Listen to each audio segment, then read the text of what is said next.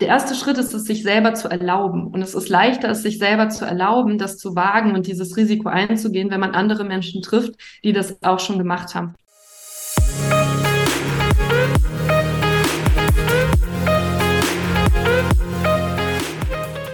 Herzlich willkommen zu How to Legal Tech. Hier erfährst du, wie du bereits ab dem Studium Legal Tech umsetzen kannst. Hallo und herzlich willkommen bei How to Legal Tech dem Podcast der studentischen Initiative iLegal. Heute am Podcast-Mikrofon begrüßt euch wieder euer Host Luis. Und zu Gast habe ich heute die liebe Nadine Lilienthal, Rechtsanwältin, Gründerin von Legal Lieb und Host des Zukunft Rechtsmarkt Podcast. Liebe Nadine, schön, dass du dir heute Zeit genommen hast. Hallo Luis, ich freue mich sehr auf unser Gespräch und ja, toll, dass es auch endlich klappt, nachdem wir ein paar Anläufe dazu gebraucht haben. Das stimmt, so startet das gut neue Jahr auf jeden Fall sehr, sehr gut. Und wir haben uns heute das Thema überlegt, über was wir sprechen wollen. Wie gründet man seine eigene Kanzlei? Du speziell, Nadine, kannst da ein paar sehr, sehr gute Tipps geben, denn du bist gerade selber in der Gründungsphase einer eigenen Kanzlei, wozu wir später auch nochmal zu sprechen kommen werden, detailliert. Aber lass uns doch gerne zum Start mal ein bisschen ähm, aufklären, welche Basic braucht es, braucht es überhaupt. Vielleicht kannst du uns auch mal ein bisschen in deine Gedankenwelt mitnehmen. Wie lief denn überhaupt der Gründungsprozess bei dir? Wie hast du dich überhaupt dazu entschieden, deine eigene Kanzlei zu gründen? Das sind ganz viele spannende Fragen auf einmal. Ich versuche es mal so ein bisschen auseinanderzunehmen. Wie entscheide ich mich überhaupt, eine Kanzlei zu gründen? Also jeder Volljurist, der oder die sich die Frage stellt, muss ich erstmal entscheiden, okay, möchte ich das alleine machen oder möchte ich das mit anderen machen? Und also die eine Möglichkeit ist ja in Einzelkanzlei tätig zu sein, was ich auch schon seit einiger Zeit bin. Die andere Möglichkeit, und das ist das, wo ich gerade dabei bin, mich auch neu aufzustellen, ist eine Kanzlei wirklich mit anderen zusammen zu gründen. Und vielleicht gehe ich einmal kurz hintereinander auf diese beiden Punkte ein ich glaube, was, wenn man in Einzelkanzlei tätig ist, absolut unerlässlich ist, gerade heute, man sieht es auch im, im Markt, finde ich, bei Kollegen, die das erfolgreich machen, sehr gut, dass man wirklich ein scharfes Branding hat, also dass klar ist, wofür man steht. Wenn man das über eine Weile beobachtet, und ich habe da auch mit vielen anderen Kollegen drüber gesprochen, die später eine starke Spezialisierung haben, merkt man häufig, dass das zu Beginn nicht so war, dass also viele erstmal einfach gestartet haben und sich daraus dann oft eine Spezialisierung entwickelt hat. Und mit Spezialisierung meine ich im Idealfall sogar etwas, was vielleicht über diese üblichen Merkmale wie Fachanwalt für Gesellschaftsrecht, Fachanwalt für Erb- und Familienrecht, Fachanwalt für Arbeitsrecht hinausgeht, sondern vielleicht sogar davon nochmal einen Unterpunkt das ist gar nicht so einfach, das am Anfang zu machen. Das fällt vielen wahnsinnig schwer, kann ich auch aus eigener Erfahrung sagen, weil es auch mir super schwer fällt, zu sagen, hey, das ist jetzt mein Thema, weil ich jemand bin, der sich für sehr viele Dinge interessiert. Und eine Sache, die mir dabei so ein bisschen hilft und ähm, die ich auch glaube ganz sinnvoll ist, vielleicht noch mal so ein bisschen zu gucken, ja, ich habe viele Interessen, aber wo treffen sich die Interessen, die ich habe, vielleicht in einer spezifischen Sache? Und das kann natürlich sowohl eine bestimmte Fachrichtung sein, es kann sich aber auch auf eine Branche beziehen.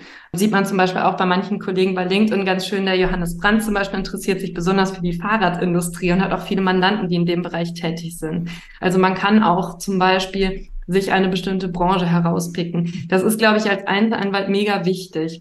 In der Kanzlei glaube ich auch, dass das durchaus sehr interessant ist, das zu tun. Ähm, in der Kanzlei, wenn man sich jetzt mit mehreren zusammenschließt, läuft aber da noch ein bisschen anders ab. Da würde ich es eher in einer neumodischen Weise so bezeichnen wie vielleicht wie im Unternehmen, wenn man sein Produkt sucht. Was ist eigentlich unsere juristische Dienstleistung, die wie ein Produkt ist, das wir anbieten können? Mhm. Spannend auf jeden Fall, Nadine. Da würde ich gerne noch mal einhaken und fragen, wo kriege ich denn am besten die Kolleginnen für die Kanzleigründung her? Sollte ich da als allererstes in meinem Freundeskreis und Bekanntenkreis suchen? Oder würdest du sagen, es ist vielleicht sogar besser, wenn man sagt, man macht eine Art Stellenausschreibung und sucht sich Leute, mit denen man vielleicht vorher noch gar keinen Kontakt hatte? Schön, dass du das jetzt gefragt hast, ohne eine Miene zu verziehen.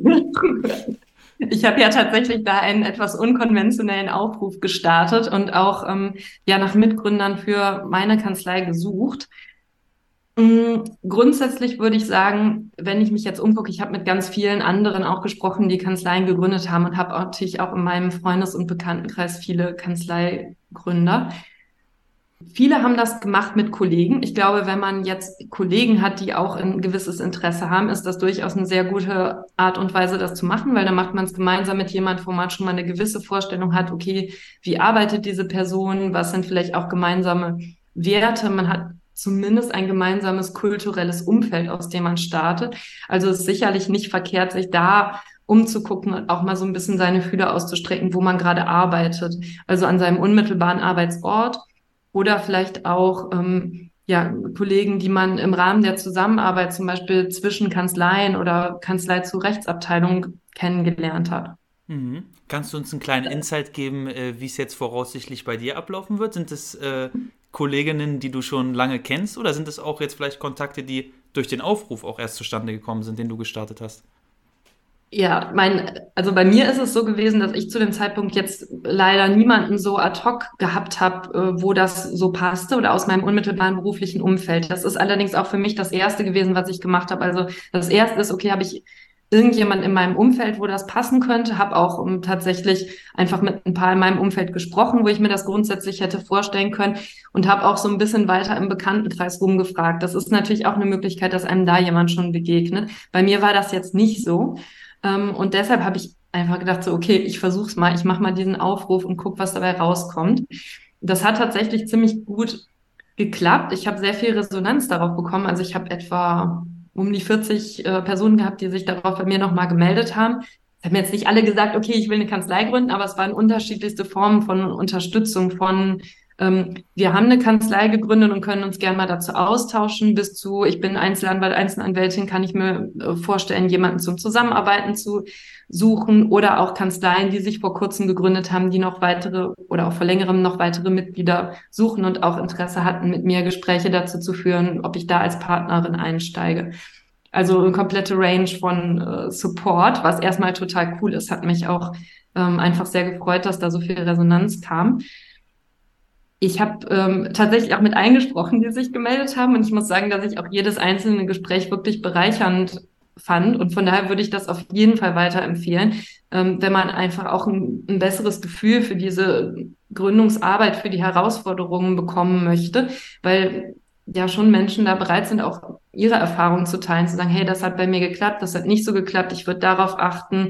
Ähm, dann auch rund um diese Angst, wie finde ich am Anfang Mandanten. Also da habe ich auch einiges an Tipps bekommen.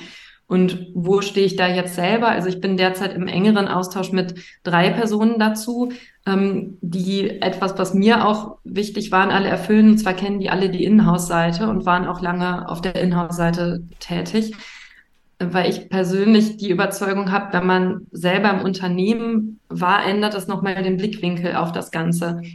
Also wenn ich rückblickend mich betrachte, wie ich als Anwältin angefangen habe in der Großkanzlei, ich glaube zwar, ich bin von meinem Naturell her tendenziell pragmatisch und ich habe mir auch damals vorgestellt, ich würde jetzt pragmatische äh, Lösungshinweise geben und trotzdem würde ich rückblickend sagen, ich habe eigentlich noch nicht so richtig gecheckt, was da auf der Gegenseite abgeht oder was eigentlich wirklich die Erwartungen auf der Inhouse-Seite sind. Das habe ich jetzt erst äh, später verstanden, als ich selber in verschiedenen Unternehmen auf der Inhouse-Seite tätig war und wirklich erlebt habe, wie groß doch die, also im echten Leben die Grauzone im Unternehmen ist. Als Anwalt, wenn man nur als Anwalt tätig ist, kann man sich oft so fast wie so einer Illusion hingeben, wir hätten schwarz und weiß. Und es ginge, dass man das immer irgendwie einsortiert und dass man halt immer möglichst, also immer auf dieser weißen Seite landet und dann ist alles richtig wenn man im Unternehmen ist, merkt man manchmal, das ist jetzt gar nicht möglich, dass ich auf die weiße Seite komme, weil ähm, wenn ich immer alles 100 Prozent sicher machen will, dann kann ich ganz oft gar nichts machen, weil es gibt so viele Bereiche, wo Unternehmen tätig sind, wo es zum Beispiel noch gar keine Rechtslage gibt oder es gibt noch keine höchstrichterliche Rechtsprechung dazu. Ähm, oder es ist auch einfach äh, unklar, wie hier verfahren wird. Das heißt, wenn ich keine Bereitschaft habe, irgendwie auch in Grauzonen Lösungen zu finden, dann kann ich im Grunde gar nichts mehr machen. Und manchmal, zumindest zu Beginn des Anwaltsdaseins, ist das schwierig zu verstehen, wie das eigentlich auf Unternehmensseite ist. Und das finde ich eine sehr interessante Erfahrung gemacht zu haben. Und ich glaube auch, dass man anders berät, wenn man das einmal selber miterlebt hat. Mhm. Daraus können wir herausziehen, jeder, der sich jetzt bei der lieben Nadine als Anwalt bewerben will, sollte auf jeden Fall Inhouse-Erfahrung mitbringen, äh, um das Team entsprechend zu bereichern und zu ergänzen. Du hattest äh, von der Angst gesprochen um die Mandantschaft. Finde ich äh, Mandate, wo kommen meine ersten Kunden her? Kann man sagen, ähm, wie war das denn bei dir? Hast du dir jetzt gedacht, okay, ich werde meine Kanzlei aufmachen, Schild hinsetzen und dann werden die Mandanten einfach schon irgendwann kommen? Hast du dir dann eine ganz ausgeklügelte Strategie vielleicht auch ausgedacht? Oder gibt es vielleicht schon ein, zwei Leute, die nur darauf warten, dass du dich endlich mit deiner Kanzlei selbstständig machst? Du stellst mir Fragen, da könnte ich so, so viele Sachen zu sagen, dass ich gar nicht so richtig weiß, wo ich anfangen soll. Ähm, ich glaube, eine Sache, die ich Gott sei Dank schon hinter mir habe, wobei das jetzt nicht für alle meiner ähm, möglichen Mitgründer gilt, und das ist, glaube ich, eigentlich für jeden, der zum ersten Mal in eine Selbstständigkeit geht, eine große Herausforderung, ist diese Frage, wie gehe ich eigentlich mit dieser Ungewissheit als Selbstständige um? Weil ich habe ja halt nicht mehr mein regelmäßiges Einkommen und bei mir war es jetzt ja auch so, in meiner letzten festangestellten Tätigkeit war ich General Counsel, da habe ich halt auch ganz ordentlich verdient als Rechtsabteilungsleiterin. Und dann ist das natürlich schon ein Sprung hin zu, okay, ich weiß jetzt gar nicht, was ich verdiene. Äh, und vielleicht verliere ich diesen Monat null Euro und nächsten Monat auch. Ähm, und am Anfang war das eine ziemliche Herausforderung, auch mit dieser Unsicherheit umzugehen. Okay, was passiert als nächstes? Ähm, was habe ich eigentlich für Einnahmen? Die Einnahmen, die ändern sich dann auch immer wieder. Was ich für mich erfahren habe, ist, dass das Business oft in so einer Welle kommt. Also es kommt was und dann kommt auch mal wieder eine Zeit lang nichts mehr. Und eine Zeit lang ähm, kann nach meiner Erfahrung tatsächlich auch mal mehrere Wochen oder auch mal, ich glaube, das längste, was ich mal hatte, war irgendwie so drei Monate oder so. Ähm, drei, drei, etwas über drei Monate, dass quasi, ich nenne das, nichts passiert ist. Und das sind dann einfach so Zeiten, die muss man am Anfang irgendwie aushalten können. Und meine Erfahrung ist, entweder man schafft es halt, das auszuhalten und einfach weiterzumachen, also weiter zu probieren. Und dazu kann ich gleich auch was sagen, noch zum Probieren. Das war ja auch deine Frage. Oder man schafft es halt nicht und sagt sich, okay, dann gehe ich lieber wieder in ein Angestelltenverhältnis, weil dieser Stressfaktor ist für mich halt größer. Und für mich war es immer so, obwohl ich damit lernen musste, umzugehen, dass einfach die Freiheit der selbstständigen Arbeit mir so viel wert ist, dass das für mich diese ähm, Angstzeiten auf jeden Fall überwiegt. Also es ist mir viel wichtiger, frei arbeiten zu können. Und dann habe ich eine sehr interessante Entdeckung gemacht, nämlich, dass wenn ich halt cool mit diesen Momenten umgehe, ähm, wo ich halt erstmal nicht mehr weiß, wie es weitergeht, wo das nächste Mandat ist oder wo der nächste Auftrag ist, dann werden die Zeitabstände immer kleiner. Ähm, beim letzten Mal war es zum Beispiel so, dass ich jetzt dachte, ach cool, jetzt habe ich endlich mal frei ähm, weil jetzt ein größerer Auftrag zu Ende ging und dann irgendwie schon drei Tage später ging es irgendwie weiter und der Terminkalender war schon wieder so voll wie vorher. Also das ist auch so eine Entwicklungszeit, wo man sich, glaube ich, zum einen einfach sagen darf, hey, es ist normal, wenn auch mal wirklich ein paar Monate nichts passiert. Also es mag Glückliche geben, bei denen das auch noch kürzer ist. Bei mir waren das tatsächlich teilweise auch ein paar Monate und auch das ist normal. Ähm, und trotzdem kann ich dann daraus mich entwickeln. Wegen den paar Monaten ist es, glaube ich, gut, wenn man einen gewissen Puffer hat. Also ich hatte den Puffer und ich würde das auch auf jeden Fall raten, dass man entweder sich eine Selbstständigkeitskonstruktion baut, wo man noch ein gewisses Einkommen hat aus irgendeiner Form von Teilzeitanstellung oder ähnlichem. Oder dass man sagt, hey, ich habe ähm, einfach auch gewisse Reserven. Es ist irgendwie okay, wenn ich auch mal ein paar Monate kein Einkommen habe und das funktioniert trotzdem, weil ich glaube, dass es sonst schon relativ viel Stress auslösen kann. Wie findet man Mandate? Wie macht man Akquise? Das war so ein bisschen der andere Teil deiner Frage meine Erfahrung ist, wenn man sich hinstellt und wirklich anfängt, was zu machen, teilweise auch Dinge, die einem vielleicht unangenehm sind, also wirklich proaktiv rausgeht, dann passiert immer auch was. Dann passiert zwar nicht unbedingt was aus den Gesprächen mit den Leuten, die man vielleicht äh, führt und die man proaktiv angeht, aber irgendwas äh, kommt dann einfach zu einem. Das kann auf ganz anderen Wegen dann passieren. Bei mir war das, wenn ich zurückgucke, zum Beispiel, viele Dinge haben sich über meinen Freundes- und Bekanntenkreis ergeben. Also ähm, ich habe eins meiner ersten größeren Mandate über meinen alten Chef bekommen, zum Beispiel, ähm, oder auch über andere ehemalige Kollegen. Ähm, teilweise bei LinkedIn irgendwelche Aufrufe gesehen, gesehen, dass Leute irgendwas suchen, Unterstützung suchen. Ähm, oder auch einfach aktiv äh, vorgefühlt bei Leuten, woraus sich dann was ergeben hat. Also da ein bisschen einfach viel drüber zu sprechen. Okay, was mache ich? Was ist auch meine Spezialisierung? Da komme ich wieder zum Punkt Spezialisierung, weil eine meiner Erfahrungen ist, dass einfach wirklich viele Leute, also ich habe immer das Gefühl gehabt, mich möchten viele Leute unterstützen, wofür ich auch echt total dankbar bin. Meine persönliche Challenge war und ist, glaube ich, auch eher, ähm, was genau mache ich und worin kann man mich eigentlich unterstützen. Deswegen ist es, glaube ich, sehr wichtig für jeden, der ja sich selbstständig macht, dass auch wirklich deutlich ist, was ist eigentlich die Dienstleistung von mir? Was ist der Bereich, wo ich Experte bin, wo man mich auch fragen kann? Daran gleich mal anknüpfend die Frage, Nadine, wie soll das denn bei eurer neuen Kanzlei aussehen? Was ist euer, ja, eure Spezialität? Ja, ich habe ja schon erwähnt, dass wir alle Inhouse-Expertise haben, und zwar insbesondere im Vertragsrecht.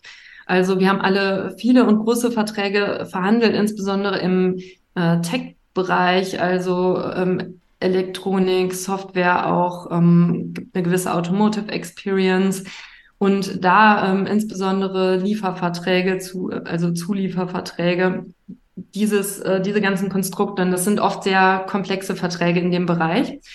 Ähm, und uns beschäftigt die Frage, wie kann man eigentlich etwas komplexere juristische Vorgänge auch möglicherweise technologieunterstützt umsetzen. Ich glaube nicht, dass wir wirklich eine Digitalisierung von vielen Rechtsbereichen schaffen, wenn wir als Anwälte weiterhin alles Mögliche machen. Das ist zwar vielleicht irgendwie ganz nett, wenn man seinen Horizont gut erweitern kann, aber wenn man sich durch Technologie unterstützen lassen möchte, merkt man oft, das lohnt sich eigentlich in Kanzleien nicht, weil wenn ich nur dreimal im Jahr zum Beispiel einen bestimmten Vertragstyp mache und es kostet mich vier bis sechs Wochen Arbeit und über 100.000 Euro, um mich da durch Tech unterstützen zu lassen, dann mache ich das nicht, weil das lohnt sich dann nicht. Das heißt, einer der Punkte, um überhaupt sinnvoll mit Prozessen, mit Tech arbeiten zu können und sich unterstützen zu lassen, ist, dass man sich wirklich auf einen kleineren Bereich konzentriert. Und im Vertragsrecht, finde ich, ist es so, dass wir jetzt schon im Markt sehen, okay, es gibt Vertragsgeneratoren für einfachere Verträge, ähm, aber es gibt noch keine so richtig guten Vertragsgeneratoren für komplexere Verträge, vielleicht auch für bestimmte Branchen. Weil das, was ich mir, und da komme ich zurück zu meiner eigenen Erfahrung als General Counsel, was ich mir da wünsche, ist ja ein Tool, äh, und du kannst ja auch darüber sprechen. Du hast ja auch schon äh, Business Development und Sales gemacht für einen Legal Tech Provider.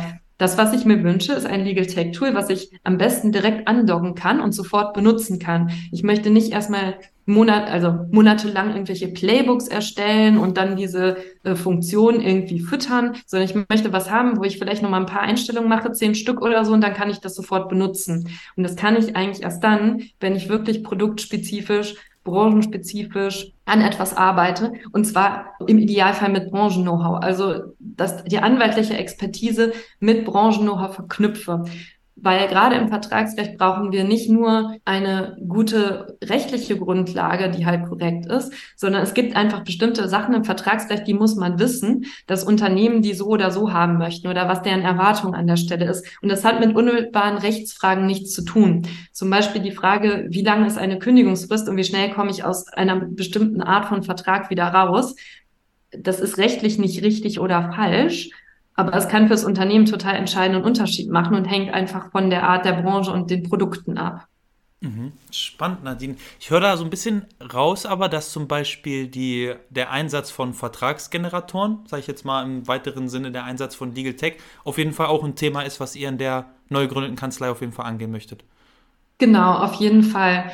Und zwar ist unsere Idee, dass die Kanzlei Tech wie in ihrer DNA hat ich sage jetzt noch nicht, dass das von Tag eins so ist, weil ich glaube, wenn man Technologie sinnvoll einsetzen will, dann braucht man einfach schon eine relativ tiefe Expertise in dem Bereich. So, aber im, zum frühestmöglichen Zeitpunkt, dass Tech im Backend der Kanzlei ist.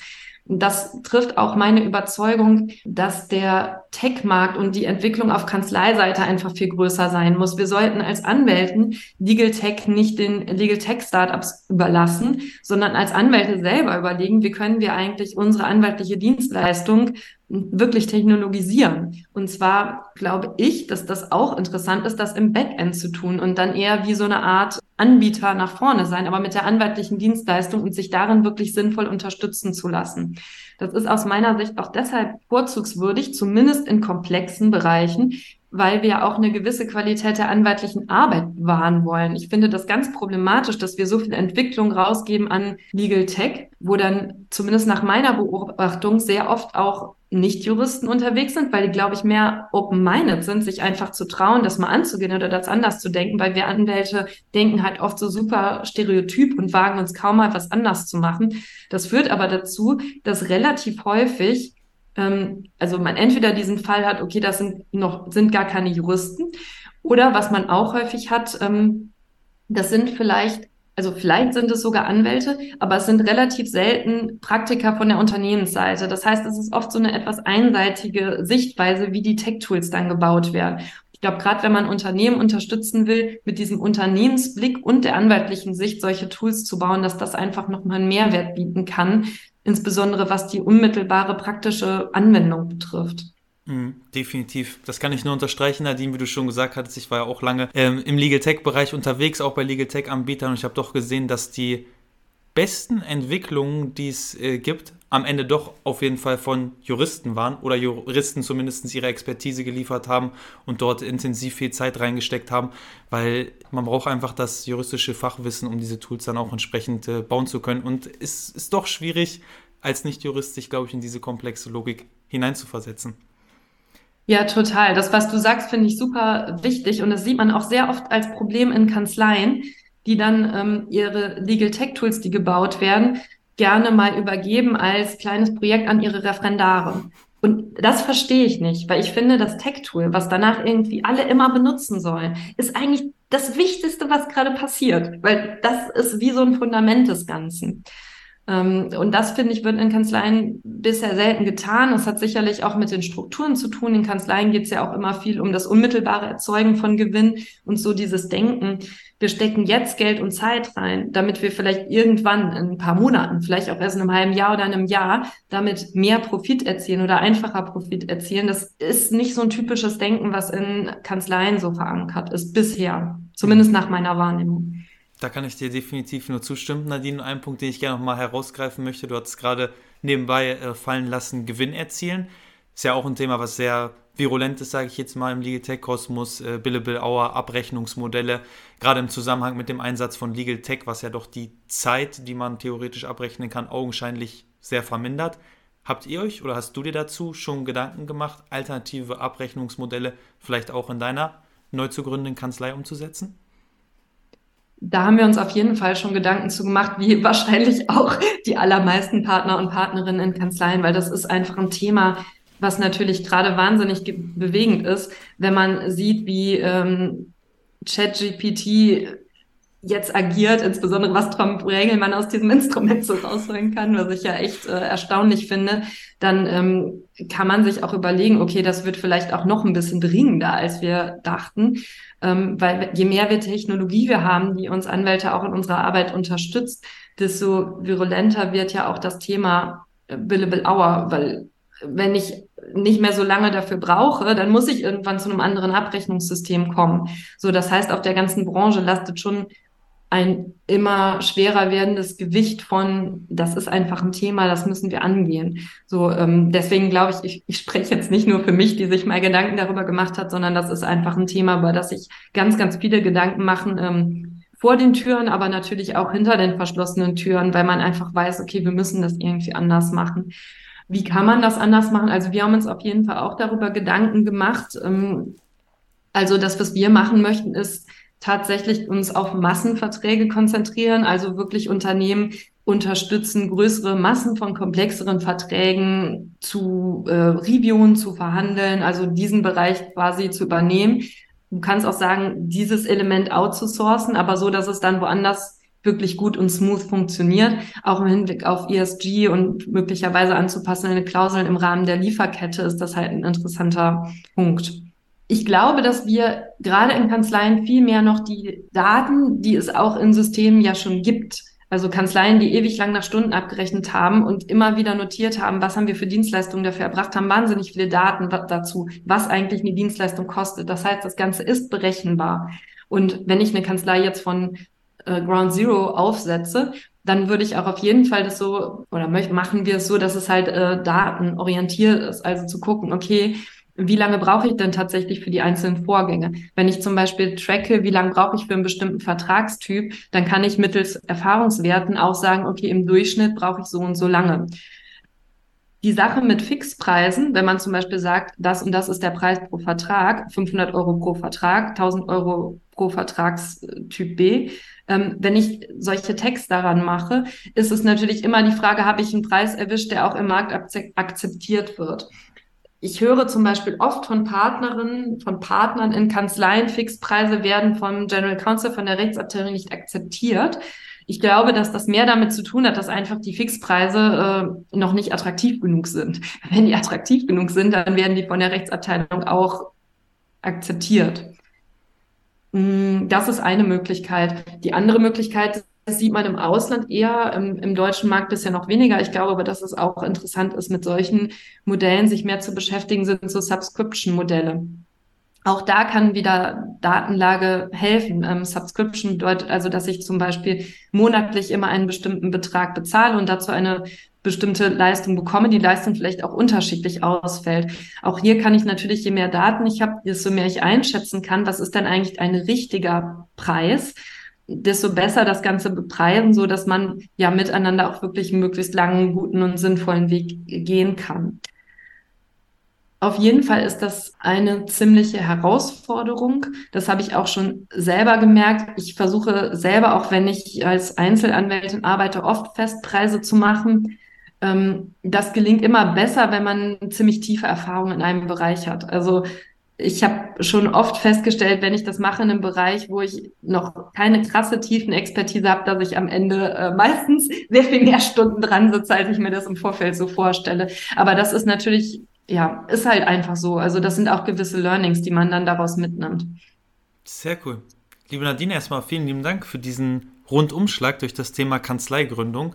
Einen äh, letzten Aspekt, den ich ganz gerne nochmal herausgreifen würde, wäre auch nochmal das Thema Mindset und wie man vor allem mit Zweifeln, Ängsten umgeht. Das ist ja auch eine Sache, über die wir viel in unserem Vorgespräch gesprochen haben. Und vielleicht kannst du da nochmal ein paar Insights sharen oder ein paar Tipps mitgeben für all diejenigen Leute, die vielleicht sogar auch gerade aktuell in so einer Phase sind, wo sie vor einer Gründung stehen oder sich irgendwie beruflich oder privat auch verändern möchten.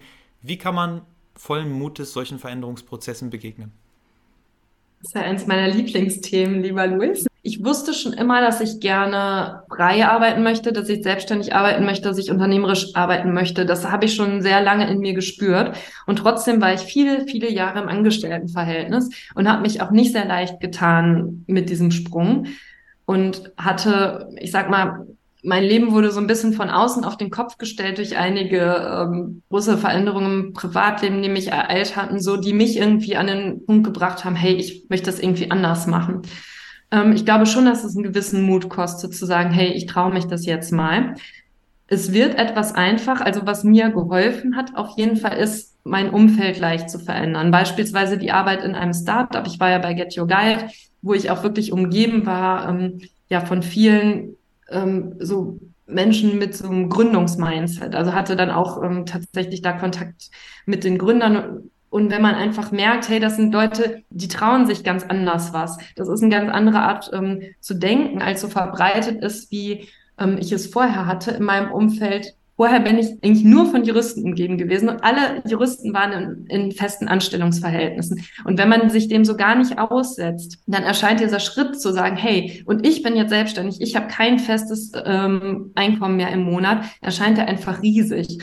Von daher wäre so ein erster praktischer Tipp, wenn man jetzt nicht gerade auf die große Krise im Leben warten will, die einem so den letzten Kick gibt, ähm, vielleicht setzt man sich einfach mal dieser ganzen Gründeratmosphäre mehr aus. Man kann ja mal gucken, ob man zu irgendwelchen Gründerstammtischen geht oder da einfach mal so die Fühler auszustrecken zu dieser alternativen Szene. Oder ich kann auch das New Legal Network, also unser Netzwerk, was ich zusammen mit Magda Grünenwald gegründet habe, empfehlen. Ähm, bei uns sind auch viele drin, die halt selbstständig arbeiten, dass man einfach mal so Leute trifft, die es auch ein bisschen anders machen oder die vielleicht auch sagen, hey, ich habe einen Teilzeitjob und daneben mache ich mich selbstständig, weil das ist einfach meine Art, damit umzugehen.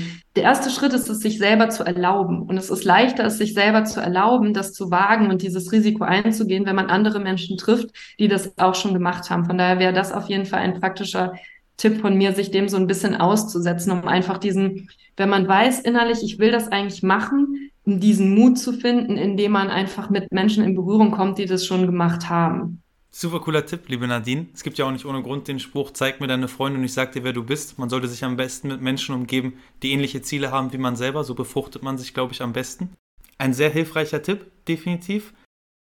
Das zweite ist, glaube ich, einfach dran zu bleiben und halt weiterzumachen und nicht, nicht aufzugeben. Das ist, glaube ich, auch sehr wichtig. Und wenn es nicht so funktioniert, wie man es am Anfang versucht, es einfach anders zu, zu probieren. Also das ist, glaube ich, auch ganz essentiell.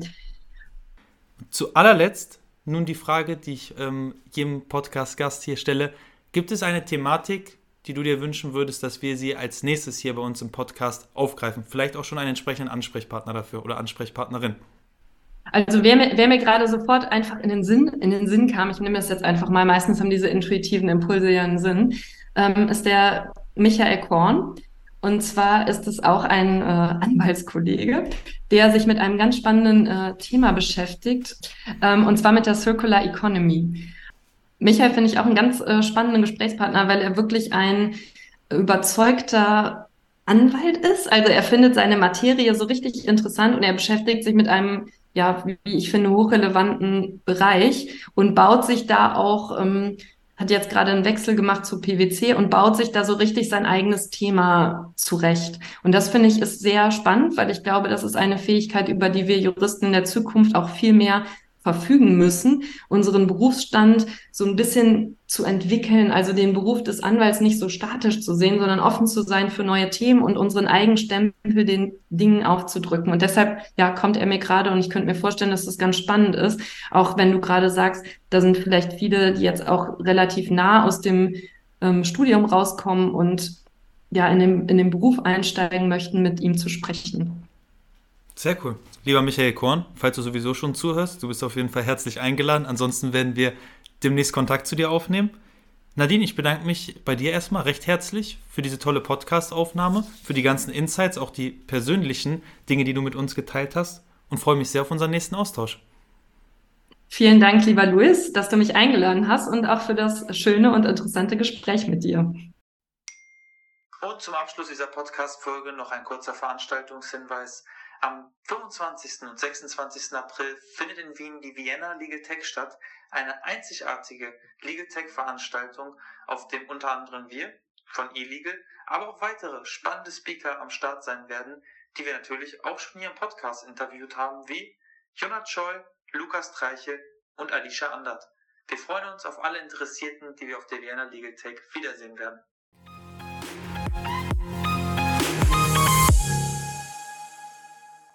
Und damit verabschieden wir uns auch für diese Folge bei How to Legal Tech. Wie immer freuen wir uns über Anregungen, Lob und Kritik. Schreibt uns gerne über Social Media und lasst eine Bewertung in eurer Podcast-App da. Bis zum nächsten Mal bei How to Legal Tech.